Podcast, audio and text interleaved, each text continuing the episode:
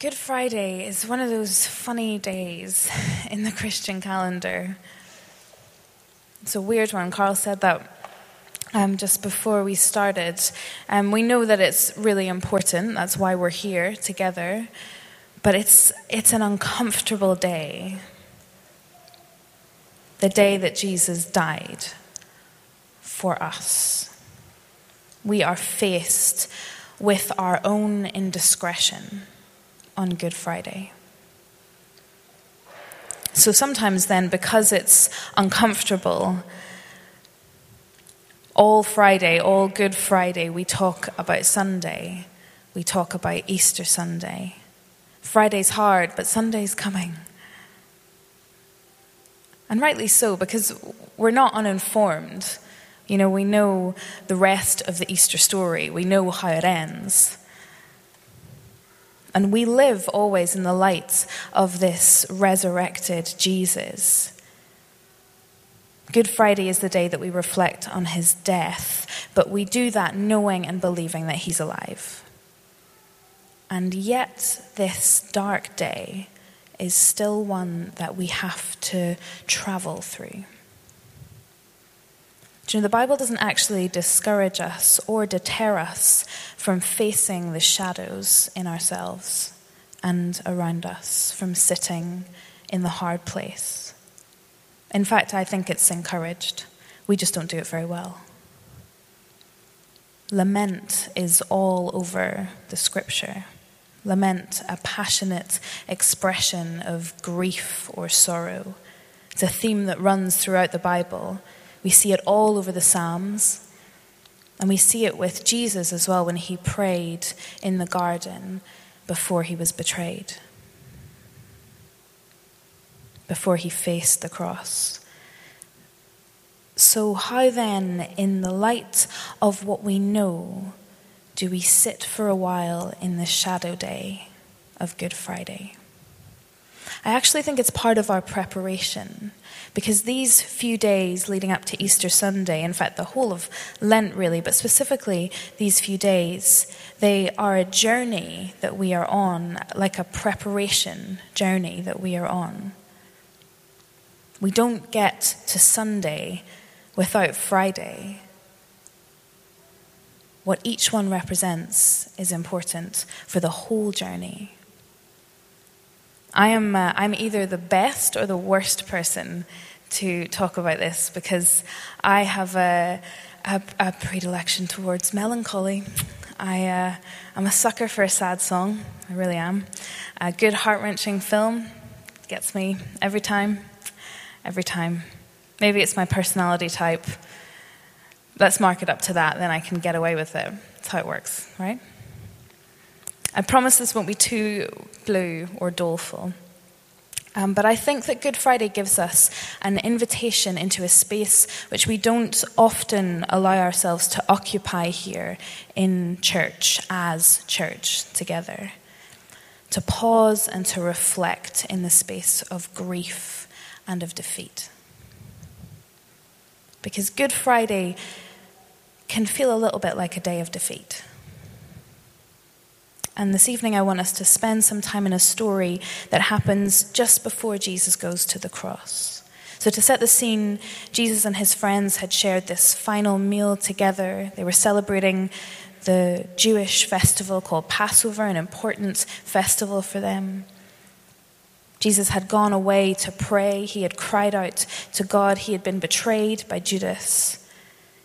He's been arrested, taken away, deserted by his closest friends. That's kind of the big picture, the big picture narrative. But there's this one encounter between Jesus and one of his disciples, one of his closest friends, Peter, that I want us to reflect on and that I think we can learn something from. This is in the book of Luke in the Bible, in chapter 22. It's going to be in the screen behind me, or you can follow along if you have a Bible with you. I'm going to start at verse 47. While he was still speaking, a crowd came up, and the man who was called Judas, one of the twelve, was leading them. He approached Jesus to kiss him, but Jesus asked him, Judas, are you betraying the Son of Man with a kiss? When Jesus' followers saw what was going to happen, they said, Lord, should we strike with our swords? And one of them struck the servant of the high priest, cutting off his right ear. But Jesus answered, No more of this. And he touched the man's ear and healed him.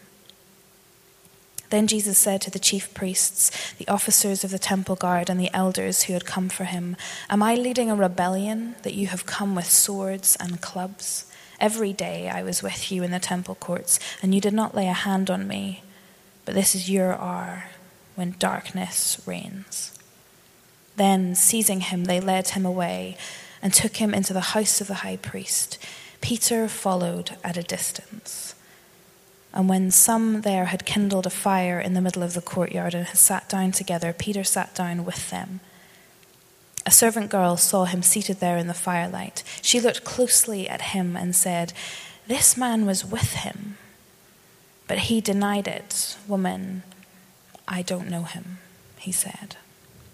A little later, someone else saw him and said, You are also one of them. Man, I am not, Peter replied. About an hour later, another asserted, Certainly this fellow was with him, for he is a Galilean. Peter replied, Man, I don't know what you are talking about. Just as he was speaking, the cock crowed.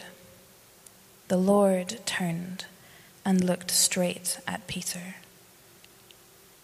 Then Peter remembered the word the Lord had spoken to him Before the cock crows today, you will disown me three times.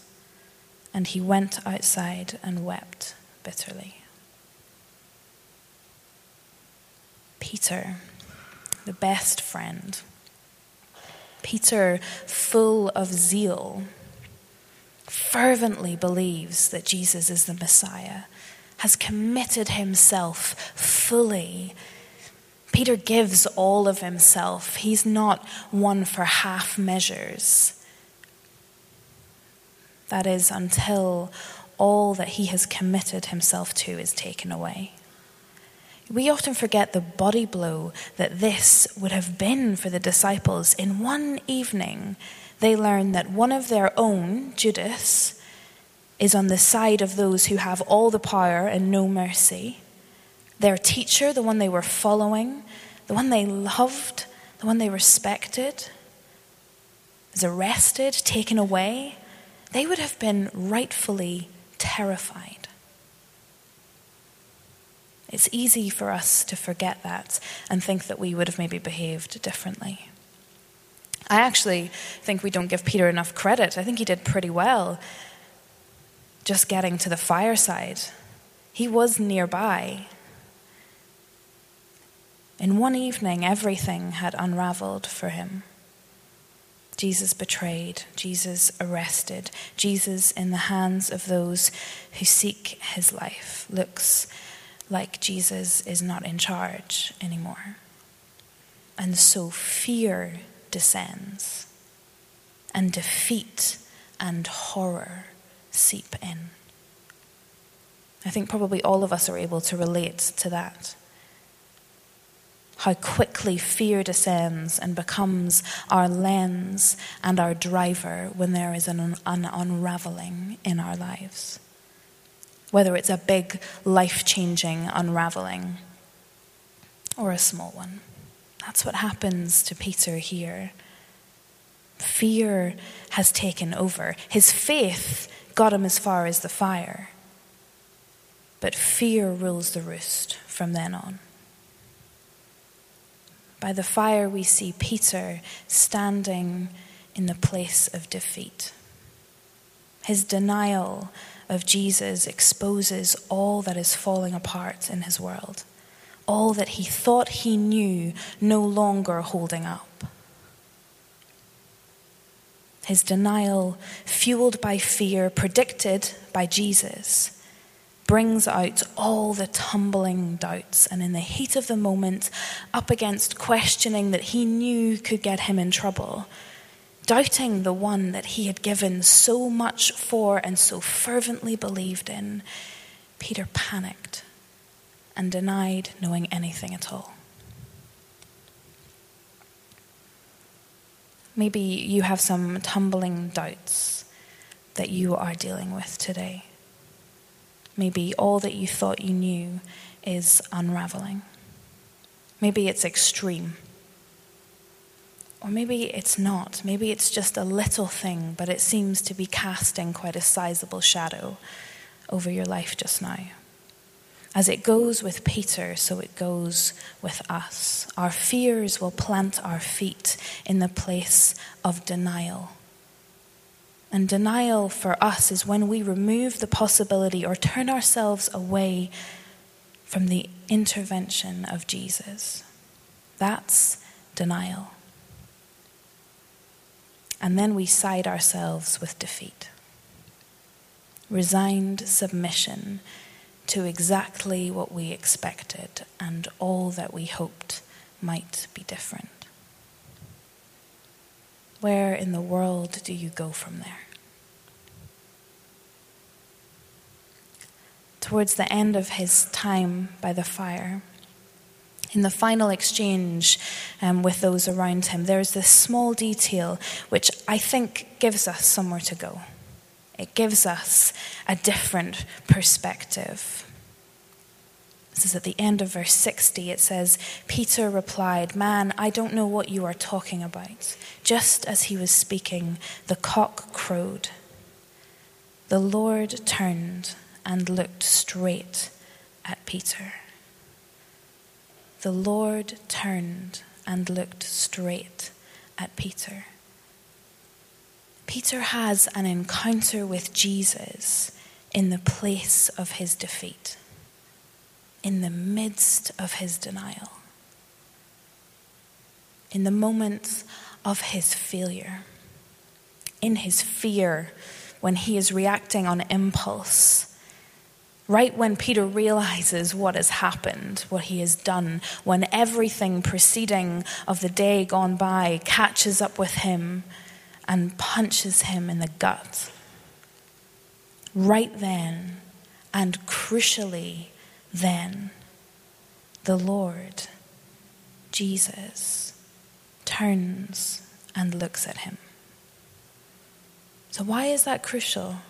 Why, why is it crucial for Peter? Why is it crucial for us? I think this is maybe why.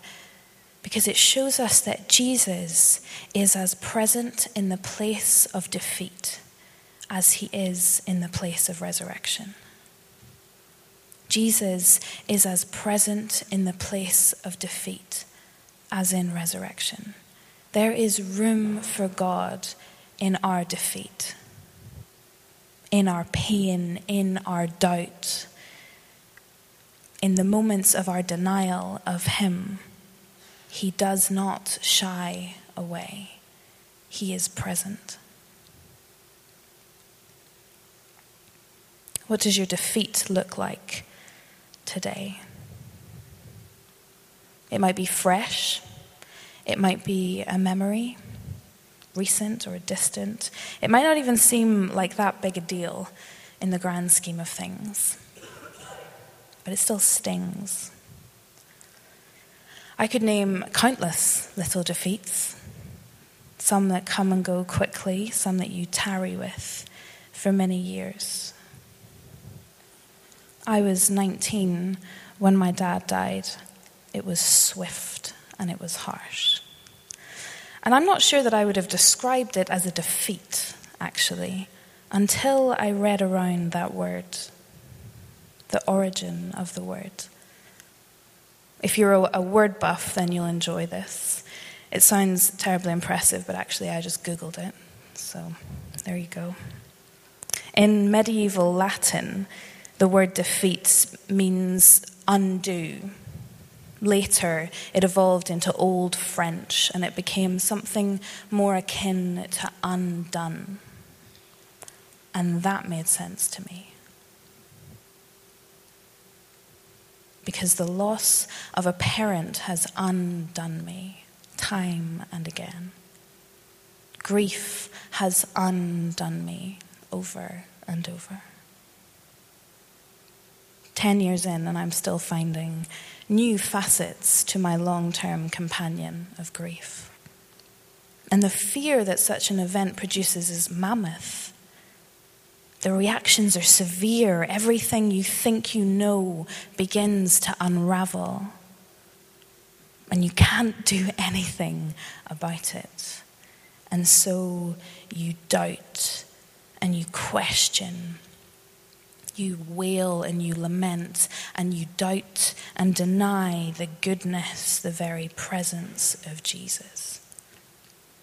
And then time passes and your reactions become less extreme and you, you learn to live with the everyday reality.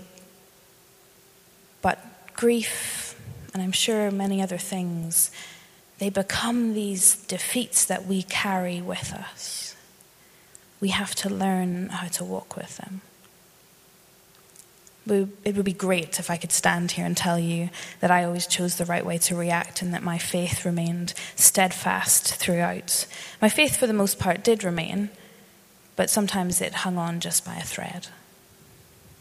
Because something had been undone in me. Not unlike Peter. These events, the supper, the garden, the arrest, the fire, something had been undone in him, and it wasn't over yet. But right there, in the middle of it, the Lord turned and looked at Peter. So you see, Peter's denial narrative, it shows us his moment of weakness and strain and breakdown but that is in no way the most important thing that it reveals. This moment by the fire reveals the all seeing, all knowing, all loving nature of God. Peter may have denied Jesus, but Jesus didn't deny him. We may deny Jesus. We may feel the weight of defeat and wonder where God is, if He even cares. This story shows us that even in the darkest, most painful hour of Jesus' earthly life, his eyes were still on the ones that he loved. And so then, in his resurrection, in his risen, glorified, fully alive, victorious state, how much more is this true? Even in the darkest, most painful moments of my life, and when those moments decide to surface again, Jesus still turns to me he still turns to each of us in the moment of our sin, in the moment of our shame, in the moment of our despair. Jesus turns to us. And this is the light that we live in. This is the truth that we can believe. This is the story of the cross. And because of the cross, we then come at this from a different perspective. We know the whole story. We live in the light of the resurrection. But to live fully in the light of resurrection, whether we like it or not, we must also walk through the valley of defeat. Because that is following Jesus. The Bible doesn't sugarcoat it for us. Jesus tells us that we will share in his sufferings as we share in his glory and his victory. In this world, you will have trouble. Thankfully, it goes on to say, Take heart, for I have overcome the world. But still, in this world, you will have trouble. And at another point, even though I walk through the valley of the shadow of death, I will fear no evil but I will still walk through the valley of the shadow of death. And Peter here, he was smack bang in the middle of the valley of trouble. after he had denied him the third time. When the Lord turned and looked straight at Peter, then Peter remembered the word the Lord had spoken to him. Before the cock crows today, you will disown me three times. And he went outside and wept bitterly. No words here from Peter, actually, just weeping. The cock crowed, Jesus turned, Peter remembered, and he wept. My final thought is this the whole journey of, of the cross, it has everything to do with us, and at the same time, very little to do with us. Because this was all Jesus. Peter had no words, just weeping. And that was okay. Because Jesus, who predicted, Jesus, who succumbed to the lashings, to the mocking, to the trials, despite all of it, in the darkest hour of his life, he still turned.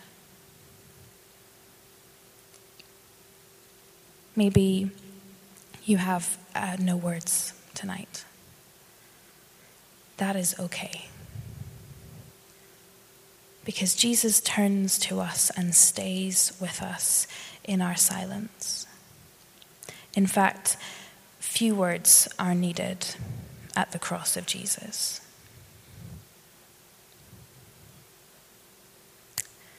So maybe you need to know the presence of Jesus with you in your place of defeat.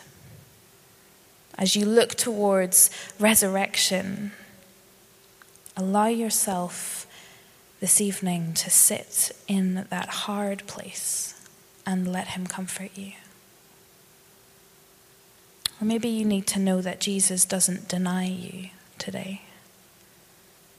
You may know your own denial of Him the place where you have rejected him, turned from him, denied his presence or his goodness. But the beauty of the story of the cross is that while we were still sinners, Christ died for us.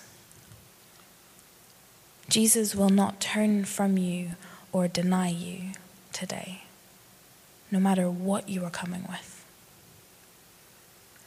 Or perhaps there are just no words. And like Peter, you need to know Jesus in the silence.